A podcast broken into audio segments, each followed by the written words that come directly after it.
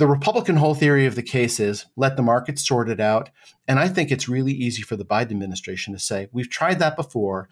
And when you don't pick winners and losers, the American people are the losers. And that's what happened under Trump. And that is what's going to happen again is you'll lose under him and you will win under me. And we are winning under this administration. So give us more time in order to help us win some more.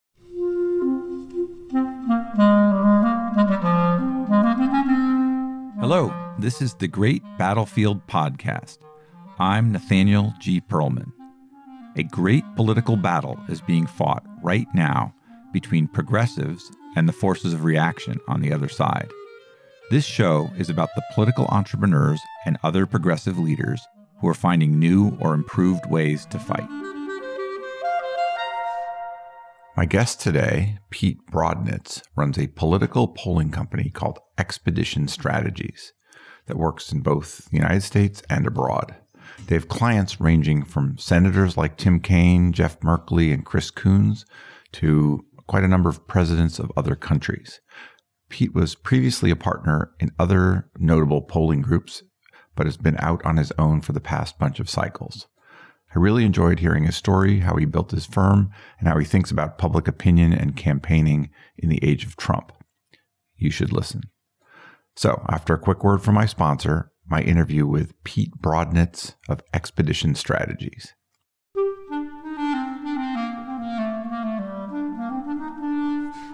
Check out the large, detailed, and high quality political data graphic posters from Timeplots. Our visual history of the American presidency, for example, lets you see the Clinton, Bush, Obama, and Trump presidencies in full context. Timeplot's library includes visual histories of the United States House, the United States Senate, the Supreme Court, and the Democratic and Republican parties. Find them all at www.timeplots.com. Use the code BATTLEFIELD for a discount.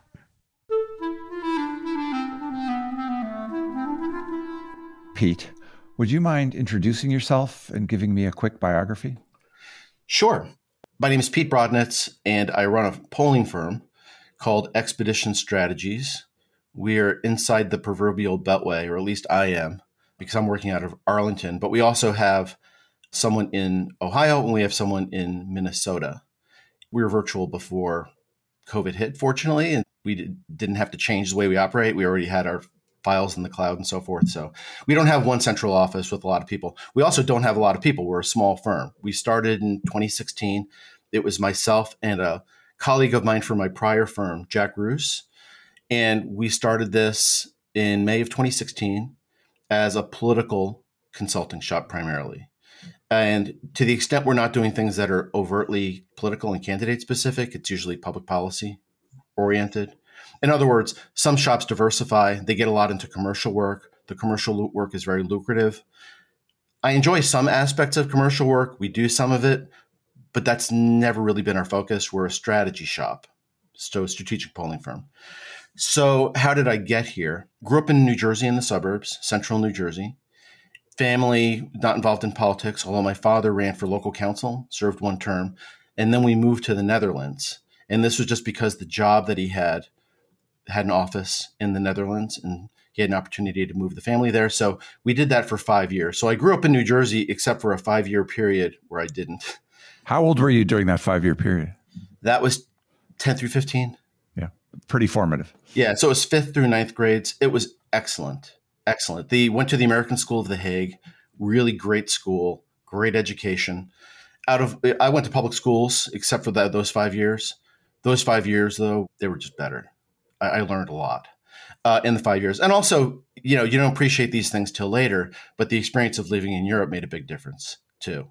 You know, you could literally walk to the end of the street, grab a bus, and get to anywhere in Europe from just the end of the street because the public transportation is so easy to use and also just because it's all so connected. Plus, when you're there, you get a very different perspective on things. My father's parents fled Germany when the going got bad in 1933 1934. My mother's parents fled Ukraine because of the pogroms. So they came to New Jersey. My father grew up in Israel. So that's a backdrop. But when you're living in Europe, you're also seeing the vestiges of World War II all the time. So didn't didn't really appreciate it at the time, but seeing all the battlefields because you know when you're living in the U.S., we're in a unique position of being in a country that's other than 1812, we've never been invaded. And you know Pearl, the Pearl Harbor attack, which also wasn't mainland. But so as a country, I think we have a very different mindset when it comes to war than the countries have that have actually been in the middle of a land war. So there's five years of being around it. You know, there are a lot of churches, a lot of museums, but also a lot of battlefields. So anyway, so that was five years in the Netherlands. Came back to New Jersey and finished out high school in New Jersey. The only thing notable about that was when we first came back, I joined what was called speech and debate, which was funny because I wasn't a good student, particularly, but I guess I liked arguing. And so a friend introduced me to it, and you know, it was the opportunity to go argue with people. So I enjoyed that part of it. I did it for a couple years. Did the Georgetown Forensics Institute, which is their debate uh, program. And I only mention it because I'm always struck at how valuable that was, even today, because I'm a pollster. So we provide numbers, but really we're a strategic communications firm. You know, ultimately, we're trying to advise people on what to say out of all the various things that you believe and out of all the various things in your background. How do you distill it into a cogent campaign that gives people a compelling reason to support you and a compelling differentiation between you and your opponent. So it's not just polling. I really enjoy the debate preparation piece of it. And so having a, a couple years pretty intensive background in that, I, I, still draw on that all the time. Anyway, so that was that. So uh, went to college, Clark University in Worcester, Mass. Originally to be a psych major. After getting in, involved in it a little bit, I realized I don't understand psychoanalysis, and I never will. And so I decided that was not the thing for me. I really liked the couple of courses I took in experimental psychology, where you set up an experiment and you study the behavior and try to understand it. That was great. But I didn't really see a future in it just because, from my understanding, was the job opportunities that were in that field weren't really interesting to me.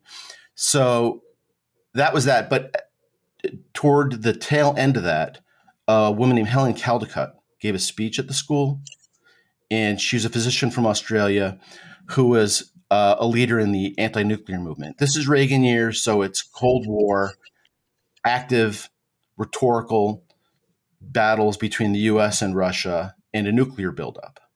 And so she gave a, what I thought was a really scary speech about the prospects for accidental nuclear war. And that got me very interested in that issue. I just felt like I should do something about that issue. And at that point, I'd also become what they call a government major.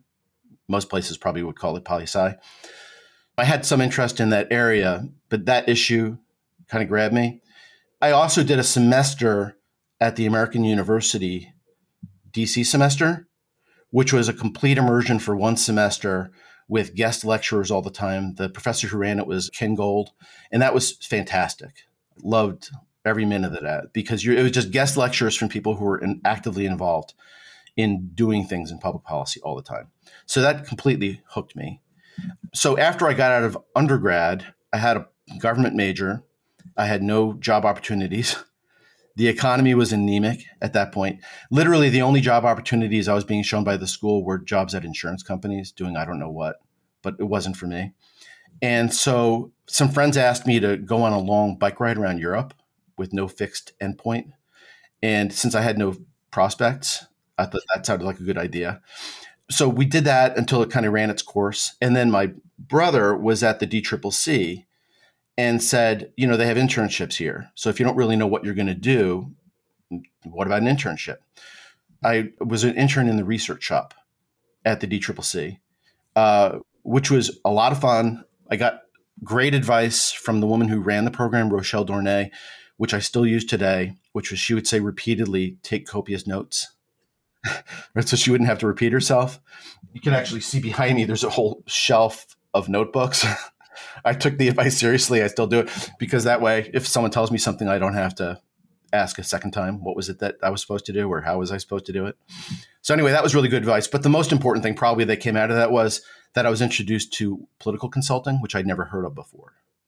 At the committee, they're dealing with a lot of consultants. And so I just got exposed to it, and the research department is helping the consultants.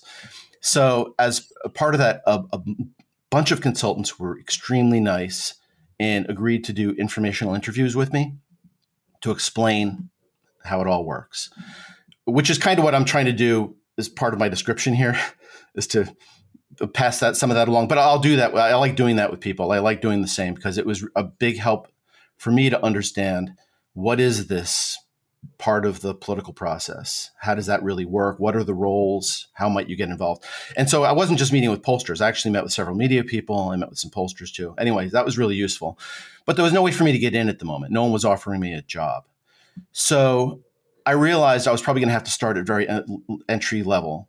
And again, I had no skills at this point, nothing. I had an undergraduate degree from a good school, but I really had no skills that anyone wanted to buy in the marketplace. So I decided, well, if I'm going to do something that's really entry level and fairly thankless and earn my stripes, I might as well do it where I have a lot of friends and also my girlfriend at the time, who's now my wife. And so I moved back to Boston. I worked at a Kinko's, took a little while, but after about six months, I got an entry level job at Council for the World because I was looking specifically for something related to the nuclear work.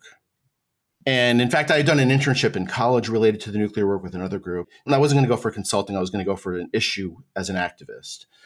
So I focused on that, but having no skills, the only job I could get, which ended up working out fine, but I was in charge of the mail operation, which meant I carried the bags of mail to the post office, which was appropriate for my skill level at the time, just running the bulk mail operation. That's their fundraising, right? Yeah they were actually sending out newsletters. Like I specifically remember the conversation in the office at one point when they said the DC office got a fax machine. Should we get a fax machine? And I said, well, why do we need a fax machine? We can just mail something. Like it was a different time. Uh, so it was physically hauling these paper newsletters and the solicitations, but yet to walk it all to the post office. But as part of it, someone said at one point, why don't we organize all the public polls that we can find into an argument and see whether they make a compelling case in support of arms control. So I said, okay, I'll volunteer for that. So I ended up doing several of those. And that got me thinking specifically about the polling piece. But it also meant that when I eventually moved back to DC, having a little bit of experience under my belt, and you know, I always say to people when they're looking for work with me, one of the most important things is to be really passionate about the work because the hours are not normal hours you're on all the time. If I'm not on literally all the time, I'm on mentally all the time. You're always chewing on whatever the issue is that you're trying to figure out. That's what the process is, I think. Uh, to do it well, you have to really give it a lot of your time, a lot of your mental space. Anyway, so I had these newsletters that showed I had some interest, and that was enough to get me an entry level job at a firm called, well, then it was called Penn and Schoen. Rob Green, who ran the DC office, hired me, and it was really it was just Rob and myself working out of his townhouse in the beginning. That was a dominant polling shop at the time, or it became one. They had done a lot of races. They had done international work and they had done a good amount of domestic work, but they weren't the highest profile firm. When I came on, it was still a little bit sleepy. I remember specifically, we were, my job was trying to figure out where there might be a campaign that might want to hire us. And this was again before you had easily access to information on the internet. So it was calling around the country, hey, I hear that there might be something in CD3. Who do you think might be running? Calling people. So it was a lot of grunt work. Again, not everyone wants to do that work. In the end, it turns out it was probably valuable work because I do run a business. And it's not a business if you don't have clients. So it actually ended up being a useful skill working that deeply in the coal mine. But this was before they got hired by Bill Clinton. That actually happened after I'd been there for about a year. Tell me a little bit about them because they uh, have come to represent a certain point of view that's pretty controversial over time in the Democratic Party, more on the middle than on the left, I would say, or, or even to the right sometimes. And and and like, what were they like? How were you being shaped by that? I learned some positive lessons and I learned negative lessons. When I left that firm, I was very happy to leave that firm and I'd been with that firm about 10 years and didn't even leave on good terms because certain people at the firm reacted badly when I left. Because when I left, my clients left with me. It was not a nice place to be, but it was an interesting place to be. And I got a lot of experience. You know, I started at the bottom and I worked my way up. And in fact, what ended up happening was I did that. I left to go to grad school and then I came back. And so when I came back, I had more knowledge more experience. In fact, I did a couple of other jobs. I worked on the Hill for a year, worked with a political ad firm for a year. So I came back at a more senior level. the second time. So what did I learn? Well, they, at first it ended up, it was funny. Well, the, the firm ended up getting hired by President Clinton after the Democratic performance in the midterms in 94. Yeah, rough, rough year. Yeah. So he was looking for something different. And one thing that I think that they did do well was that they were willing to be contrarians. It makes sense in the marketplace to not be the same as everybody else. But I think I did learn a lesson there too, which is there's a there's definitely a impulse to try and be part of the herd. Fit in, don't ruffle feathers, say the thing that's like everybody else. But that's not my job. I get jealous of the media consultants because they get to go out and they get to do the shoot and they get to make your family look beautiful and tell you how adorable your kids are. I'm the one who gets to do the research and say, you know, people don't like you as much as you thought they did. Or all those amazing things that you did, people don't really know what those are. And we have to actually tell people about what those things are. So the role of the pollster, one of the primary functions is it speak truth to power to the candidate, but basically to be candid to the point where it might not be a lot of fun to hear. I think they were good at that. They were, they were pretty you know, realistic about the world, which I thought was useful. Because the thing is, I started as an activist, but to be a pollster, you have to leave that behind. I have strong feelings about things. There's a, there's a reason why I do this for a living and why I don't do other kinds of research. I, I do care deeply about this. But when I'm working for someone, I'm trying to help them win based on their vision and their story and their agenda. I'm not acting as an activist. So I'm not always going to agree with everything that they do. That's not my job. They're not activists at all. So that was kind of a clean break from activism, too. I think they did uh, try and push the envelope in trying to find the new interesting thing. Now, as part of that work, to your point about the centrism, I did a lot of work for DLC at the time. As a result of that, I later have done work for Third Way, not recently, but I've done pretty extensive work for Third Way. I've done work for PPI, which is a spinoff of DLC for years, and work for Simon Rosenberg when it was New Democrat Network, which was in the same space, and then even later on when he changed to NDN and moved out of that space a little bit. So I've done a lot of work in that space. And I personally think that's a really important space for the party. I agree. Yeah. So, like, I work for people all over the spectrum in the party. Mm-hmm. But that space, like you said, you don't get a lot of love working in that space. And yet it's vitally important that we do it. So, I mean, one of the themes that I've tried to uh, articulate over you know my small amount of talking in these many interviews has been we need the whole coalition from the left to the anti-Trump Republicans in order to protect the country from what's going on in the other party right now. And we can't be at war within this party or within the progressive coalition writ large. It's it's one of the defining differences between us and them. If you look at the ideology of the Republicans, they're almost uniformly conservative. And if you look at the ideology of Democrats, we are a diverse coalition, not just racially, but also ideologically. And I think we have to respect that. I, I agree. What was next for you after the Penn and Schoen shop? Oh yeah, so I yeah, so I did that for a while. I, I did get good experience. I started doing international work uh, when I was there too, which ended up becoming really important to me. You know, I've always liked doing that kind of work, and once I got into it, I you know really got into it. I'm not going to name all the names on the international work because I, I, see in your various biographies, you know, lots of presidents of different countries uh, that you've worked for around the world. I've worked all over the place. Yep. I really enjoy the work. You get to do very important work. A lot of places are emerging democracies. Places like Turkey, where I did the 2015 election, I, I think it's really important to help the Social Democrats aggressively fight what's going on there. You know, it's just getting worse. It also seems like because of the playbook going on in Turkey, it's completely relevant to sort of thinking about Trump. Oh, absolutely. I'll give you an, a, an example.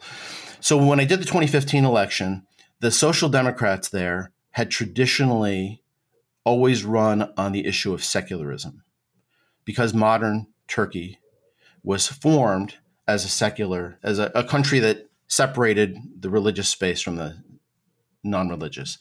So issues like whether or not people should be permitted to wear headscarves in public places were big issues that would come up a lot in campaigns. So a lot of the campaigns were running on those issues. So just to back up one second, when, when I did some work in the um, UK, I asked the guy who hired me in the UK, this was for Gordon Brown, why would you hire outsiders? You're smart people who have won a lot of good elections.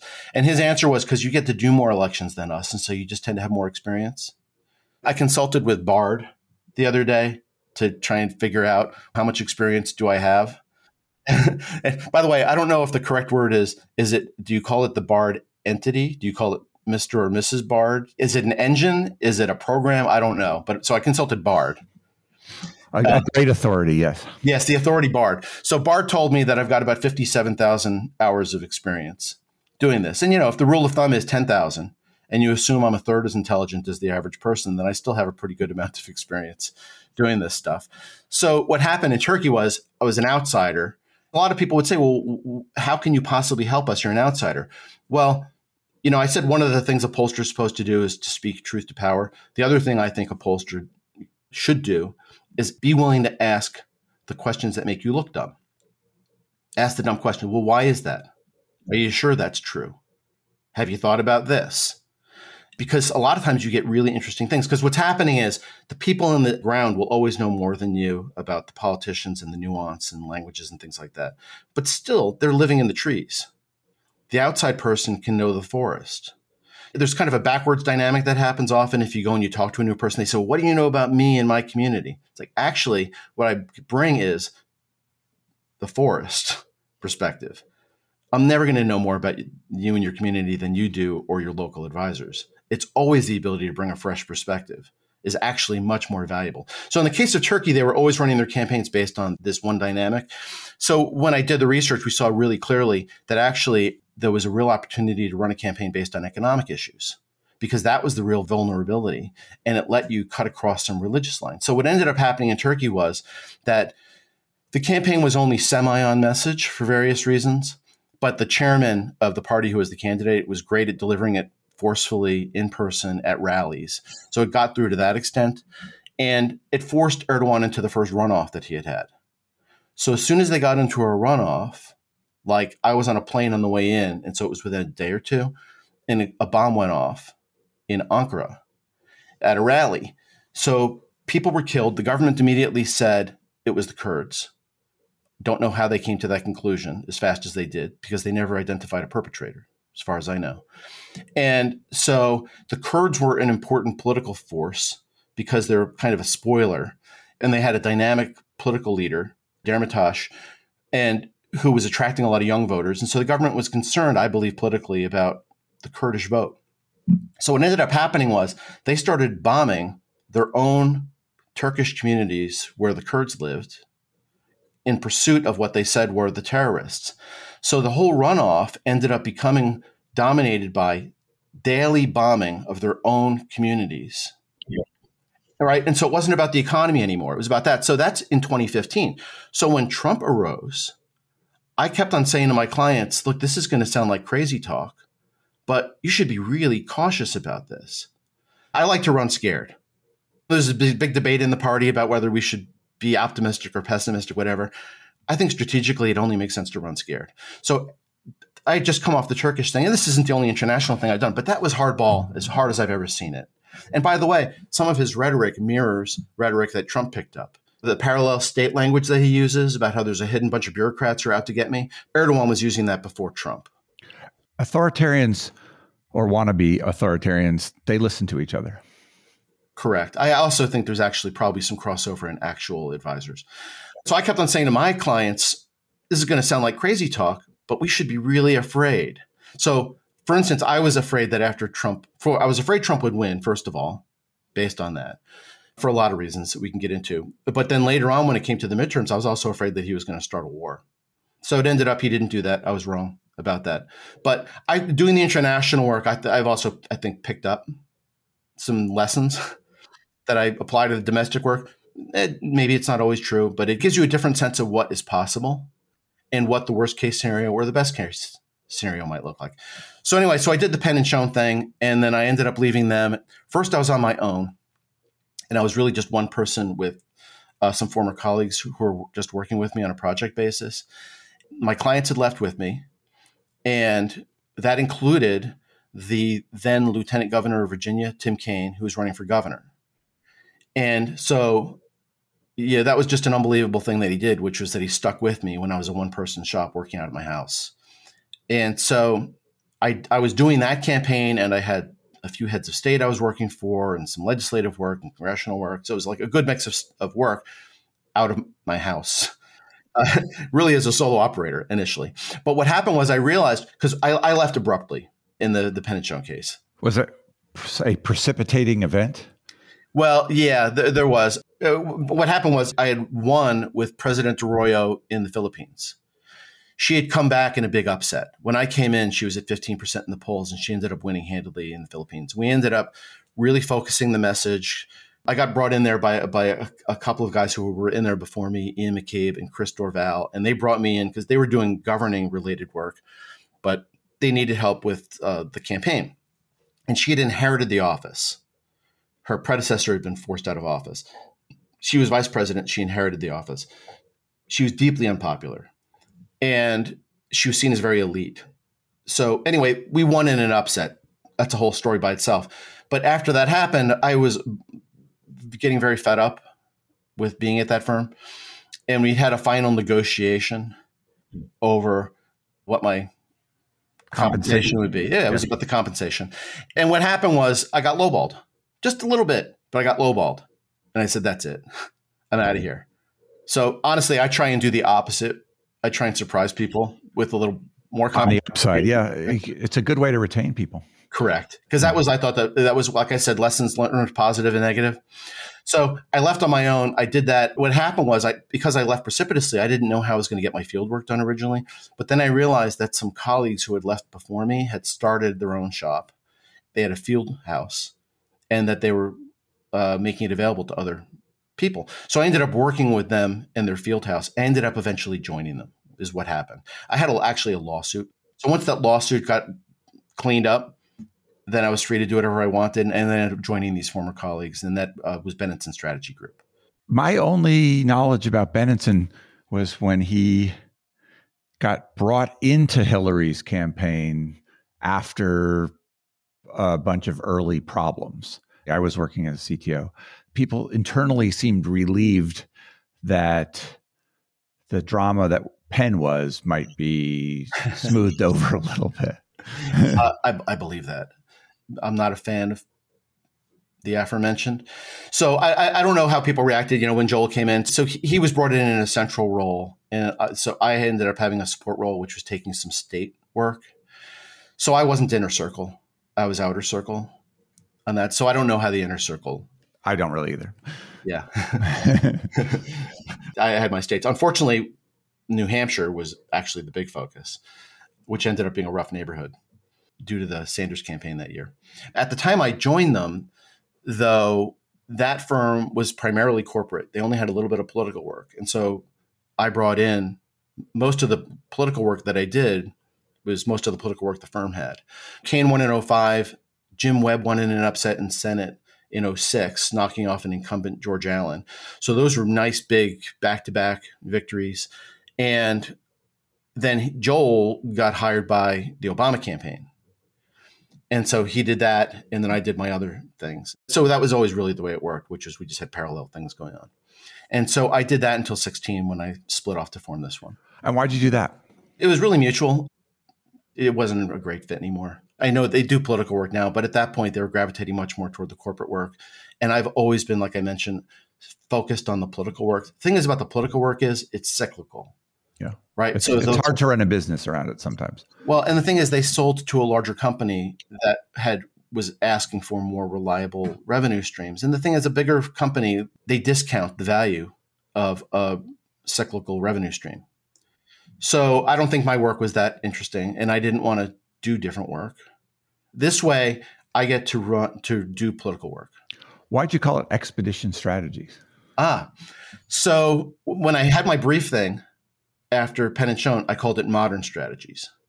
When I was at PSB, I would I would do a project and then the client would say to one of the guys whose names was on the firm, "Oh, good job on that project." And they didn't even know that project. In other words, I was having a lot of trouble establishing myself when everything I did had their name on it. So when even when I was a one person shop, I called it modern because I wanted to eventually have a place where people could establish their own reputation and not be burdened by having my name stamped on them like a tattoo. You know, polling firms, from what I can see, often have a bit of a shaping and reshaping nature, different partners in and out, and changes over time on the masthead. How has it been for Expedition since you started that? First of all, it's been it's been very stable. It would be nice, I suppose, to have a, a more a multi-partner kind of firm. It's really just it's really you're the main guy. Yeah, yeah, yeah. which is not exactly by design, but it's worked out that way so far. Mm-hmm. Which in this industry, in the last four years, five years or so, is becoming unusual. Know, you've talked to at least one who's in a similar kind of position that I'm in, running a smallish shop, but a lot of them have become behemoths, multiple partners. And the thing about that is, we're consultants. We're not producing a product. We're producing consultants that are based on individual experience and individual perspective. So if you have multiple partners and they're all sharing the same client list, I'm always really wary about malpracticing somebody by not being able to give them the attention they need. And I just don't know how, when you have a multiple partner situation where people have varying levels of experience and varying types of experience, and yet the client doesn't really know how to differentiate who did what exactly, I, I'm not comfortable with any of that it's a tricky part of running a consultative business in any shape, in any industry.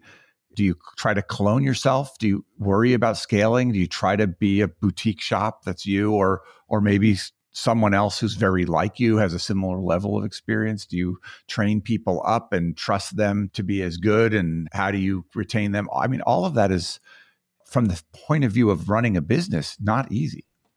No, that's a it's a big challenge. I mean, that is my hope is that I would love to be replaced. You know, I'd love to be a, just a consultant or, you know, redundant. I mean, the thing is, I, I enjoy the work. So it's not like I'm trying to not do the work, but I agree. Then you need to find a younger Pete, you know, or a number of them that were like you were when you came into PSB. Yeah, I mean that's yeah. true. But the main thing is, you know, someone, who, people who are hungry. And the thing is, I really, we've got a really strong team now. Mm-hmm. So, what is your team? How big is it? And who, so there's just five of us. And what are the other four roles? So, uh, one person is managing the field work and doing the processing, Mike DiCarlo, and he is now based in Ohio. And then we have two analysts, uh, Gina Driscoll Brantley, who came from the DCCC and the Buttigieg campaign before that and she just joined us last cycle. And so she's a senior analyst. Jack Russo, I mentioned, came from my other firm. He's the most senior person who really just makes everything work. I just couldn't run things without his assistant. And then our, our other junior analyst is my own son, who ended up joining us when someone left us last cycle when we were very busy and needed the help, and he happened to be in the job market. So that That's really nice. the design. But yeah, but he enjoys it and it's working. So how would you characterize your firm in its methodology? I mean, polling has now become rather controversial. There's so much difficulty getting answers in the old ways to to you know polling questions. There's trouble getting good samples. How do you go about things?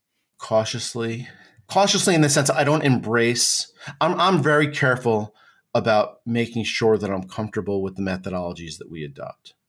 So, in other words, there are some issues with how to do ad testing in particular, where I'm not comfortable with a lot of the current methodologies that are being used because I don't think the sample sources are very representative of the voting electorate.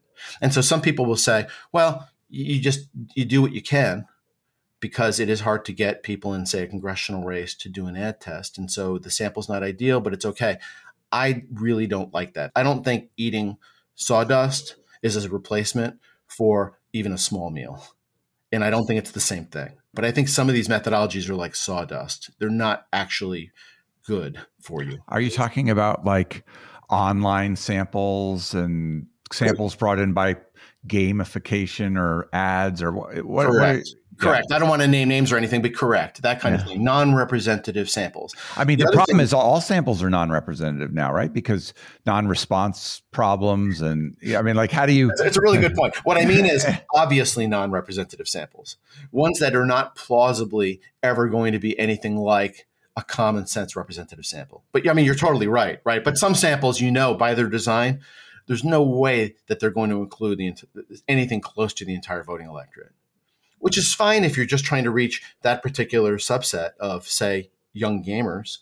Fine, but I don't know why I'd want to do an ad test with that subset. Do you feel now running your own firm with all the headaches that that has, and uh, you know, because there are, it is quite different to have to to think about the business side, not just the the strategy side. Do you feel happier? Do you feel like this is the right kind of setup for you? Ah, so I realized uh, at some point that the way my brain works is that I need to extricate myself to some extent from some of the details of things in order to think about the big picture.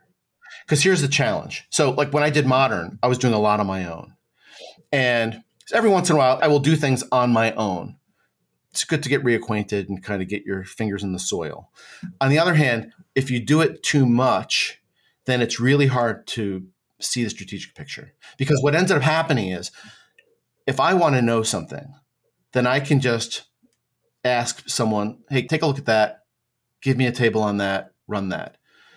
And it goes straight from I had a thought about what makes sense strategically to someone else will give me the numbers. If instead I had to produce the chart myself, I'd start editing and I'd start thinking, oh, that's not worth the cost benefit of me doing the chart, that kind of thing. That division of labor is really helpful.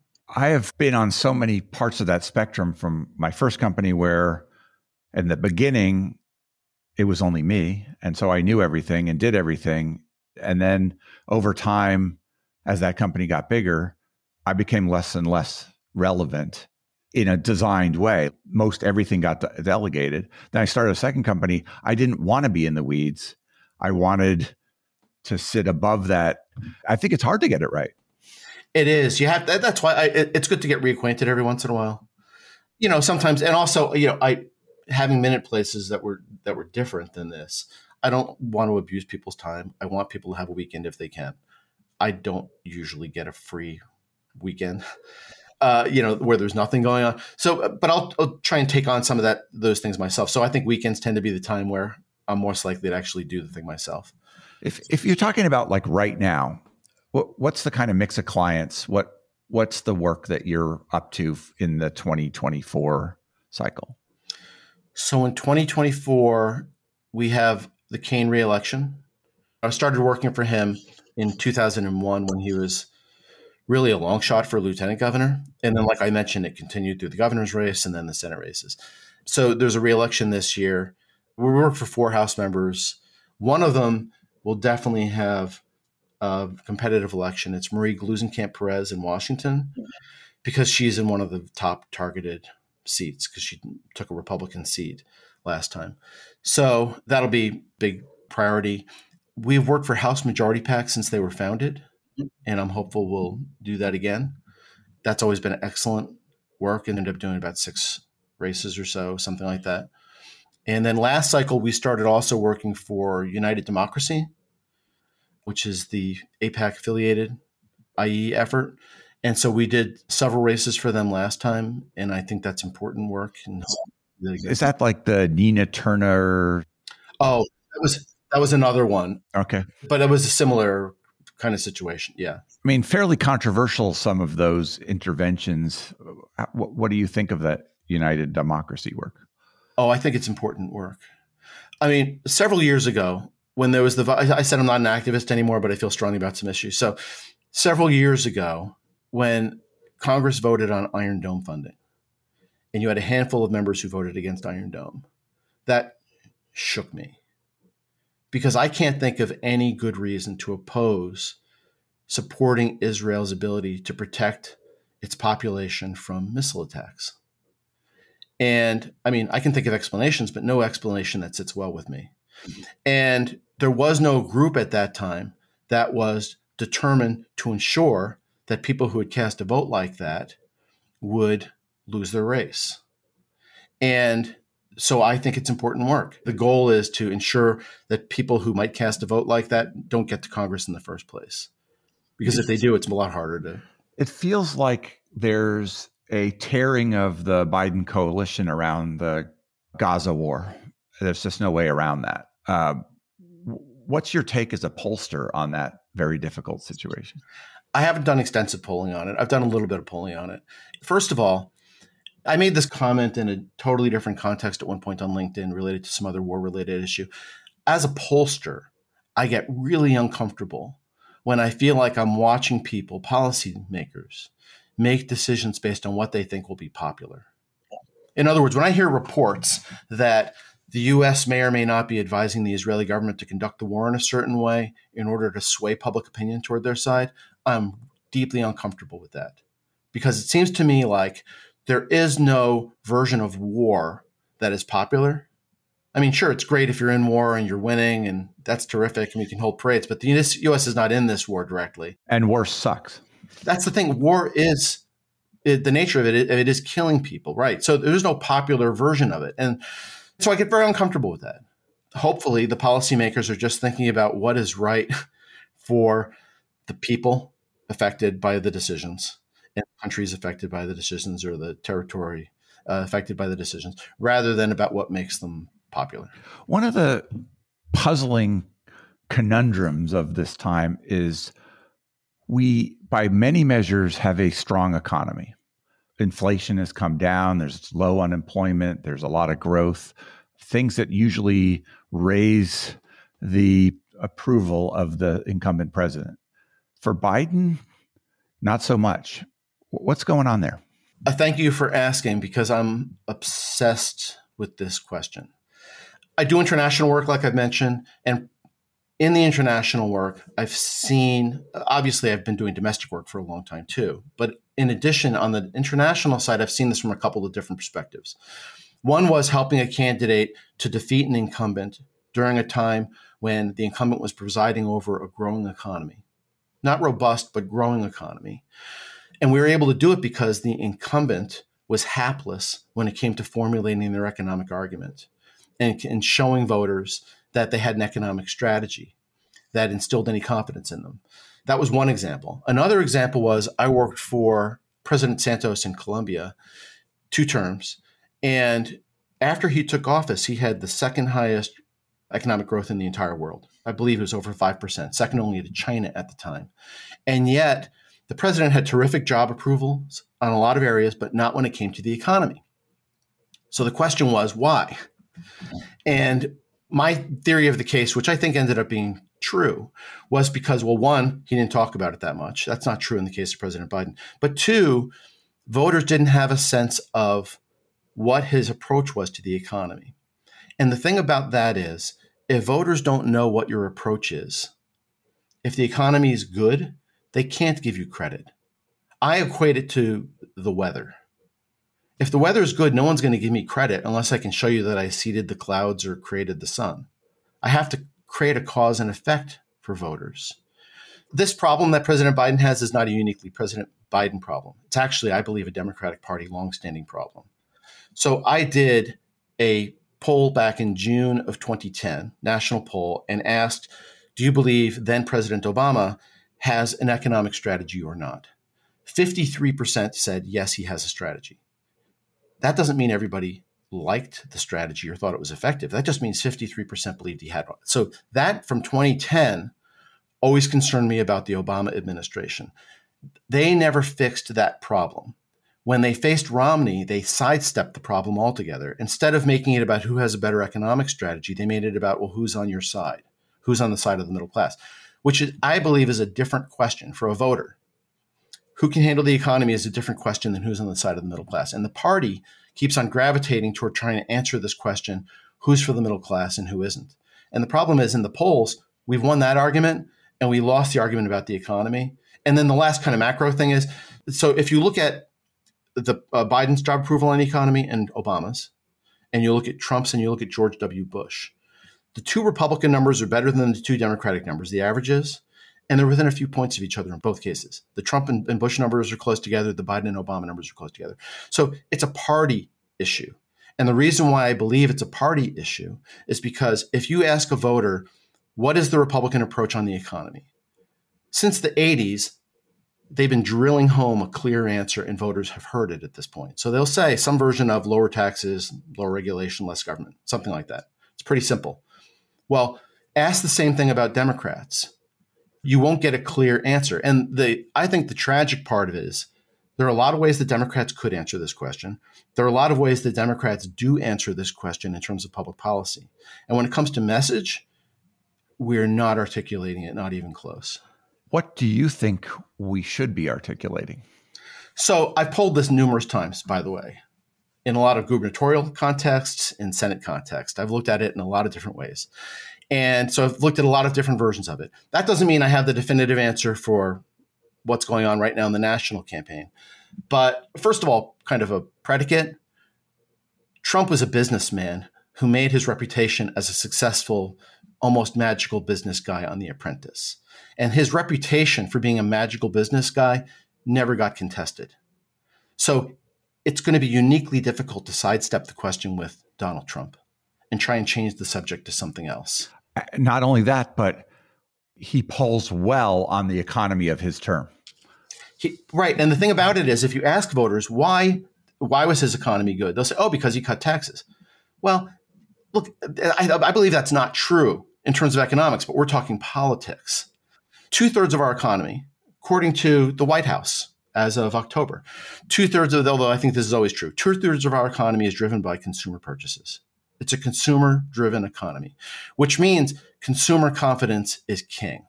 As soon as Donald Trump won the office, there was a jump in consumer confidence. That jump in consumer confidence is not because he rolled out a five point plan for how to do anything, it's because of trust in him. What's happening now is consumer confidence is creeping up but the president's job approval ratings in the economy are not creeping up. So the problem is if you ask voters, well, what is the president's strategy? First of all, I don't think there's a coherent answer coming necessarily from all cylinders in the Democratic Party operation. In other words, sometimes you might hear it's about tax fairness. He's bringing tax fairness. Sometimes it's about he's building uh, neglected infrastructure. Sometimes it's about equity and restoring equity. Sometimes it's about standing for working people. You know, it's all over the place. So, what your, your question was, so what would you say? The way to do it is often what happens is Democrats will say, well, we're going to say Republicans are tools of big corporate interest and wealthy people. That's a different subject.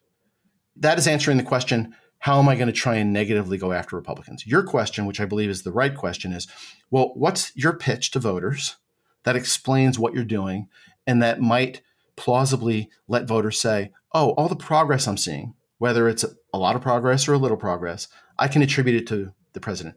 So, some version of, on the Republican side, they cut taxes and regulation because they believe let the market sort it out. On our side, it should be we believe that the secret sauce of the economy is our people. So we should be investing in our people, making sure they have training, making sure they have education, making sure there are no barriers to their success. And we do say that, but it is diffused within so many other messages. It's a matter of some frustration to me, and I suspect most followers of politics, that we haven't arrived yet at a coherent strategy for winning an election that the stakes are so high on. On things like economy. Biden's going to go to Valley Forge. He's going to talk about the threat to democracy, which is true and crucial, and about something related to equity, which is fine. But I feel like we're missing a clear strategy that everybody can get on board with. That that that there's a leader pushing with a trumpet. I agree. I mean, first of all, within the party, followers need to follow at some point. But I also, I'm not sure that the marching orders are clear. But I'm also not confident, like you're saying, that people will follow the marching orders even if they had clear marching orders. And that's a really big problem. Like the Republicans decided when Al Gore ran for president, they decided he has 70% of the American public believing he is honest, and we're going to turn that around. And so they chipped away at him for months. So we should be looking at this economic issue, which is people lack confidence in the party, I believe, not just the president, but the party, because they don't really understand what our approach is, we should be focused on it. And the thing is, world events will always intervene and knock us off message. So you have to do it relentlessly. And we don't. And by the way, equity is not a term you're ever going to hear come out of a voter's mouth, I don't think. Activists will use it. I've never heard a voter bring up equity. They might have some other version of it, but yeah, I get what you're saying there. I mean, I know that people within the party will use it all the time, but this is it's just a matter of listening to voters. There are a lot of things where, if you're doing research, this is kind of a dumb question. That's probably an unpopular thing, which is, well, if people are going to use the word equity, maybe they should ask voters about the word equity. But like one of the things that I admired about Obama when he was running in 08 in the primary and in the general was when an argument came out of an opposing campaign, he took it on. When he got into some scandal, you know, his preacher or something, he made a big speech. He was an effective communicator, but he wasn't just that. He actually contested the argument being made in the moment in an effective way. Our problem now seems like it's twofold. One, we don't necessarily do that. And two, Biden is not as strong a communicator. It's not impossible that you could be in the room talking about this or helping affect the leadership here. What do you say? We kind of are where we are. How do we win this thing? So, first of all, I mentioned I went to grad school and it ended up being really valuable to me. I went there in order to study. It was uh, the Annenberg School, which is part of UPenn. I studied with the then dean Kathleen Hall Jamieson, who focuses on political communications, and it was really valuable for me to do that and then keep up with the literature afterwards. And I learned a few things during that process that I apply all the time. And one of them is, of course, a really simple one, which people will say intuitively, but it's also backed up by research, which is that emotions drive our decision making before rational decisions.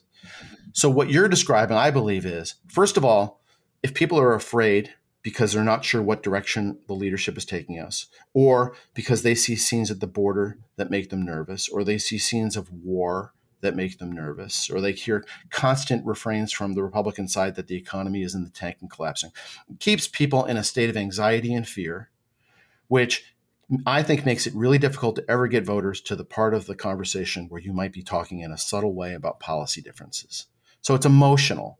So, what's emotional? Part of emotional is tone of voice, physical presence, setting. So, I think that for the president, it's going to be really hard to turn things around based on a written speech.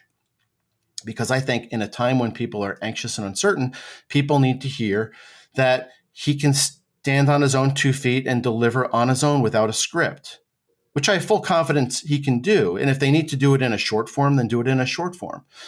The, the second thing is like your point is there's a politics is a contrast, right? People are weighing, well, what's the risk associated with one choice or the other choice, and what's the benefit of one choice or the other choice. So when you think of it in those terms, first of all, I think the risk of democracy going away, I think people become desensitized to it over time. And both sides are yelling it. And both do. In fact, polling will show you Republicans are just as concerned as Democrats are. So I agree. I don't think we're we're actually making a lot of ground up, unless we had first of all, democracy is an abstraction. Like I said, I've worked in places where we had to do one campaign under uh, martial law, where government was deposed by multiple coups, and even in that situation, people still focus on the economic issues. It's the hierarchy of needs. It seems like it would be malpractice to not contest the central argument about who's better at running the country on pocketbook issues. Correct. For instance, like on the thing. So again, you know, on the on the on the economic message. So let's say if the centerpiece was some version of we believe in the American people and we're going to support the American people. They're just going to let the market sort it out. Part of the way we're going to help the American people is by restoring stability, which includes stability of supply chains and things like that. And then do the contrast so people can make the choice, which means weighing in the way you're talking about. It doesn't mean trying to be above politics. It means showing people, hey, you couldn't even buy toilet paper under the previous guy. And by the way, we were hemorrhaging jobs under the previous guy. And now the president is creating jobs. You have to engage that argument. And you have to do it all the time. Yeah. And what's going to happen at first is a lot of people, even on our own side, are going to say, well, that's not true. You're over promising. I just had a funny experience the other day where someone wrote an excellent article on LinkedIn saying, I know what the polling says about the economy, but in fact, people are better off in a lot of ways than they were prior to President Biden. And so I weighed in and said, thanks, this is terrific, great information. And then someone started to badger me saying, oh, so it's just a message problem? And I was saying, well, yes, it is. Anyway, it turns out it was someone from the Heritage Foundation. the Republicans are they're on it, like they're aware that they they engage in the in, you know. So I don't know if this was by design or not, but it was a funny experience. Finally, the author actually shut off the comments because it became, I'm sure, tedious. But we should be fighting this every day. I agree. But Biden has experienced strategists. He's had long relationships with pollsters. He knows politics really well this is multiple presidencies for Democrats. It's not just him, where we seem to want to be above the political battlefield. We seem to want to, you know, like govern in, in a very honorable way, doing the right things, but not fight for the story and, and the interpretation of the story that's going to enable us to keep doing those sort of things. I, I think you're right. I mean, I think back under the Clinton presidency, they found that the president was more effective as president than he was as a campaigner because as a campaigner people might say he's all about politics whereas president he was seen as extremely effective. But that was then. This is now. And so even president obama i'm not going to be able to quote him exactly but even president obama said a couple of years into his presidency that i thought that good policy would result in good political outcomes and it turns out that wasn't exactly true that you have to engage in the politics too. And so i think that's exactly correct it's always about politics. And so if people aren't buying the governance argument, then you have to give them the contrast. For instance, when we talk about these job numbers, job numbers are, first of all, one easy way for voters to get their head around whether the economy is doing well or not. And secondly, that the numbers are much better than they were under the president under uh, President Trump. So why not challenge him on that? Yeah, agreed. I mean, one of the one of the clear contrasts between Trump and Biden is that Trump is really a political animal on the campaign scene. He is always campaigning. He doesn't do it honestly. He lies about every goddamn thing, but he is looking at at the political contest and constantly engaging in it. Absolutely. And the thing is by doing it, he is sending a message of alpha he's projecting alpha. And people always say, well, his age is the same as President Biden's age, but they have a completely different style. I would never say be like Trump, of course. But you can engage by saying, we're undoing the things that were done under Trump and make it a little bit easier for voters to figure out what the difference is. For instance, we know that Trump is a chaos agent. To the extent you have a president as chaos agent, it's easier for people to understand how that can affect the economy's ability to be successful. When in functional democracies around the world, the there's been a threat of a right-wing populist candidate, often there has been a coalitional approach across multi-party systems to put aside differences and and fight, you know, Le Pen in France or something like that, right? It feels like we're in that situation. Do you think we have a mechanism for getting our ducks in a row to take that on? I don't know. I mean, Justice Alito helped provide us a, a little bit of focus for a while, but in general, not necessarily. I guess the good news is the federal elections have become much more parliamentary over the last 15 years or so and in the sense that there's a very small gap between how people are voting in, say, a Senate race and how they're voting in the presidential. So you're actually fighting on a race by race basis to create a difference between the national message, right? So to that extent, you don't all have to have your ducks in a row because each Senate candidate, they need to figure out what's their unique story that they're telling to voters about themselves and their state that's different than the national message. One of the things that's always driven me crazy and maybe you've been part of this because it seems like almost every pollster or media strategist or whatever does this, but you have a candidate who has to try to create their own space from the national election. So they run against their own government in DC, right? right? We don't collectively support the president's message because we're running afraid and we need two more points than him in Virginia or in Colorado or wherever. No, you're making a really good point. There's a big difference between being seen as an individual who has an individual personal story and set of priorities and attacking your own party. So, to your question, ideally, we can get our ducks in a row nationally to the extent that we can stop bemoaning the economy. It's completely self defeating. If I'm a voter, why should I vote for the Democratic Party when I keep on hearing Democrats tell me that the economy stinks? It's absurd. And so, at minimum, stop it. I'm not saying hold a parade for the economy, although in some places maybe you want to. Like I work for Governor Walz. they have an amazing economy. And during his reelection, he ran advertising talking about the amazing economy. And we got a bump in his standing on handling the economy. Because the thing is, if you do research and you ask people about whether life stinks, they'll say, yeah, life stinks. I've seen it over and over and over again. I saw it in Colorado when Governor Hickenlooper was governor and the statewide unemployment rate was just about 4%. Is that there was some research circulating where they were asking people about the economy and they're saying, we don't feel it. It doesn't feel good. It was a superheated economy. Because I was on the IE side trying to figure out how to support Governor Hickenlooper.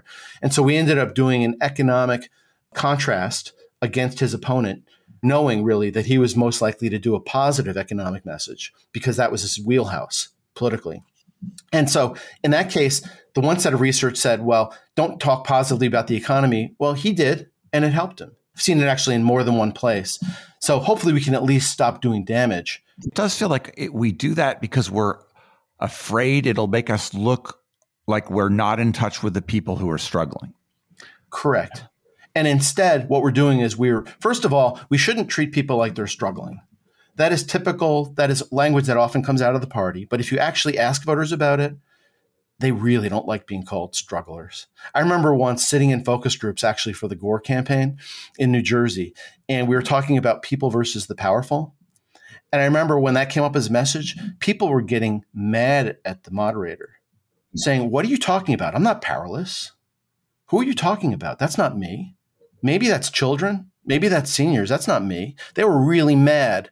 I think it violates people's self image to be called strugglers. So it is one thing to say the economy is always a work in progress, but we've come a long way from Trump. I don't see a voter objecting to that. And no one is saying you have to embrace the economy as an amazing thing. You just have to be able to show progress and a differentiation in the approach between what you would do and what Trump would do. So, for instance, the Biden administration, I think, has done some really great work in, in establishing the tools for restoring American manufacturing, particularly in key areas that are of strategic value. What you were just describing in Europe, I think, is largely the rise of nationalism across Europe. And I believe the reason why nationalism is on the rise is because you have globalization, plus you have COVID, plus you have immigration. So if you read The Economist, which I do, they'll explain that actually immigration patterns are no more significant now than they were decades ago. Fine, but there's a confluence of events right now. If you looked at immigration patterns 60 years ago, that was before you had an EU where you didn't have barriers to the migration, and also before the visible signs of it.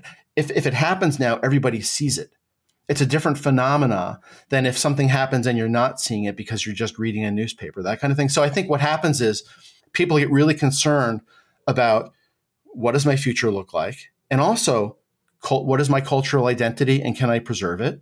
If you just look at any issue of just the Economist, for example, because they kind of cover the world, you'll see article after article that is about nationalism being fought out country by country. Like you mentioned, France. In France, they're having fights about the food they eat and whether or not it's okay to still eat steak or not. They have fights about language. You have fights about culture happening all over. So I actually think that one of the really important things that could happen at the national level here is, and this is I, I keyed off of the manufacturing thing because I think it's related to it, is where is our message that is a positive version of nationalism? Because if you give people a positive version of nationalism, it provides some reassurance that things are going to be okay and it provides some reassurance that you're not going to lose what you have, whether it's your lifestyle or your cultural identity, your ability to be you and your community. And loss, the sense of potentially losing things, is how people vote. The Republicans are really good at saying, we're not going to be the same culture, we're not going to be the same people, You're not going to have the same level of safety, the same jobs, or like Donald Trump says, and they'll kill you. Because uh, he really gets creating a sense of risk. So I also think that at the national level, positive version of nationalism that says the American workers are t- terrific, hardworking, creative people. We have a profit motive in this country that works. We're the envy of the world. People come here from all over the place to start their new business, and we want to support that. We want to make sure we have a stable financial market. We want to make sure you can get your product to market. We want to make sure you have training. We want to make sure you have education. And but I don't know if the party will ever embrace it because a lot of people in the party are convinced that business is a dirty word. And I just wish they would talk to voters because that's how voters say. I agree. I think it's a very, very dangerous place to be to be anti-capitalist in a capitalist country. Correct. It's part of our identity. You know, like um, Sherrod Brown talks about dignity of work. I think that's a variation on the theme. Uh, whatever, that's his his language. But I think that if you talk to voters about it, you will always get some version of the idea back that this is a place where we should make sure that if you work hard, you are rewarded.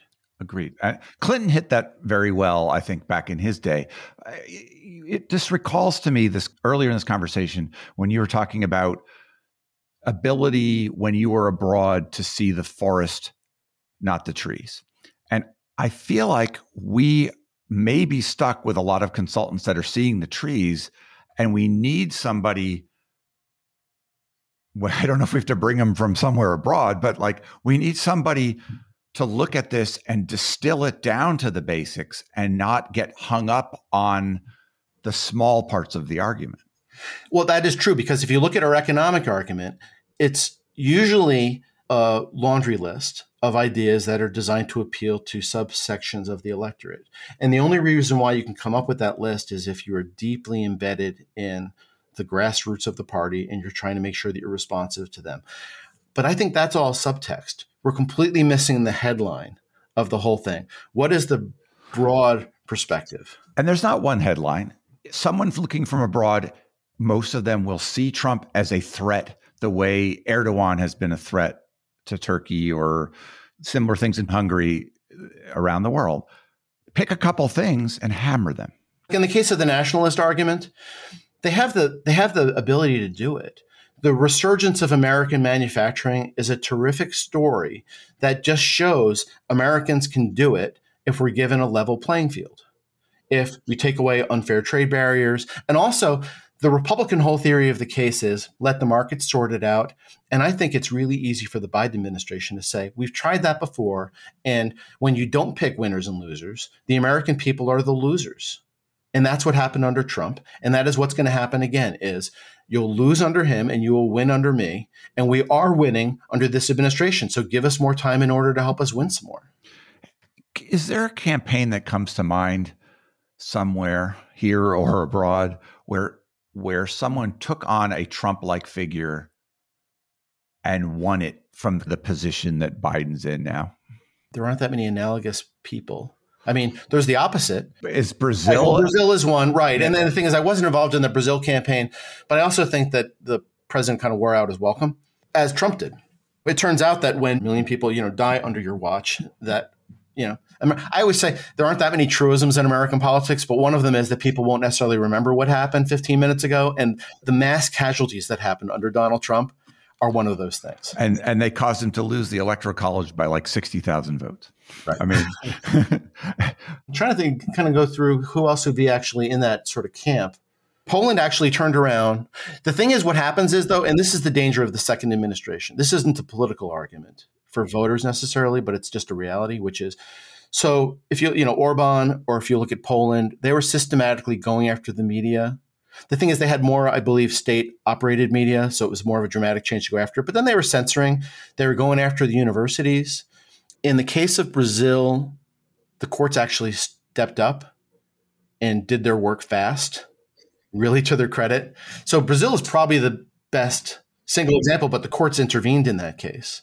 Netanyahu gets isn't doesn't serve like Trump, perhaps doesn't serve always consecutively, but then he comes back again, right? Like Trump is. I'm not a uh, comparative politics student, I hope we are really thinking through this crucial campaign from Forrest point of view. Well, there's also there are a lot of cautionary tales. So he'll get Hungary. I was not involved in Hungary, but just look, looking at it from a, a distance, it seemed to me that the message was also focused largely on democracy.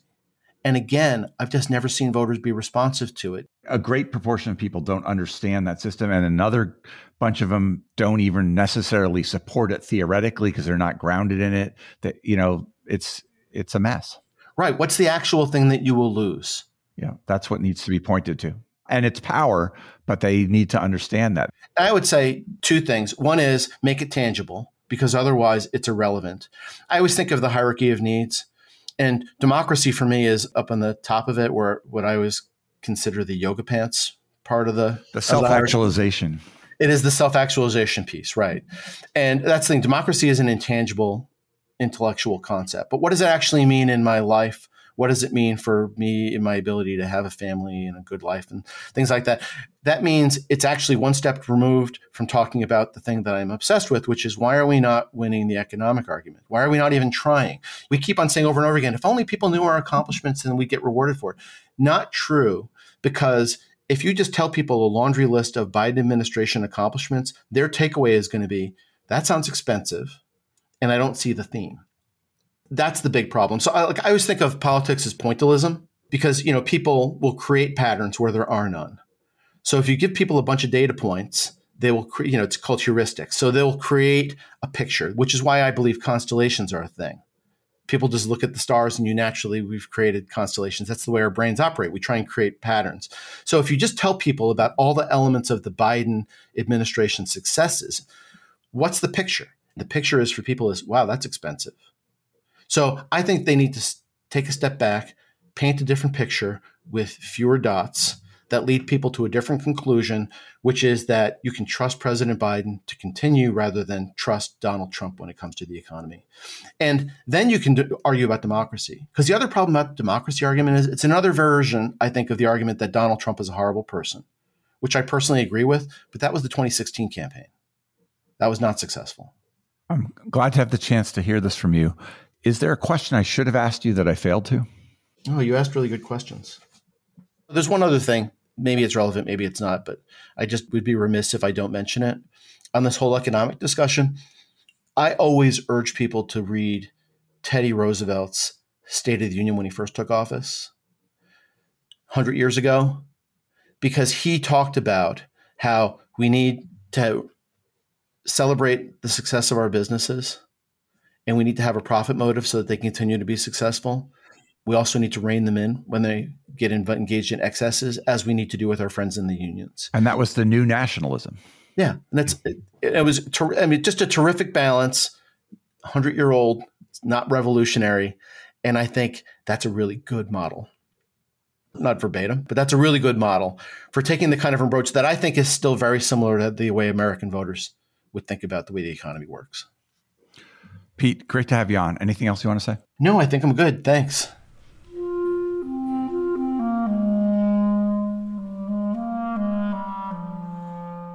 That was Pete Brodnitz. He is at expeditionstrategies.com. This is Nathaniel G. Pearlman with the Great Battlefield Podcast. You can find us at greatbattlefield.com or by searching for Great Battlefield in places where podcasts are found. The Great Battlefield is now part of the Democracy Group podcast network. Visit democracygroup.org to learn more about other podcasts that cover democracy and civic engagement. You can also help me by leaving comments and good ratings on Apple Podcasts or elsewhere, and by sending me suggestions for great guests to nperlman at gmail.com.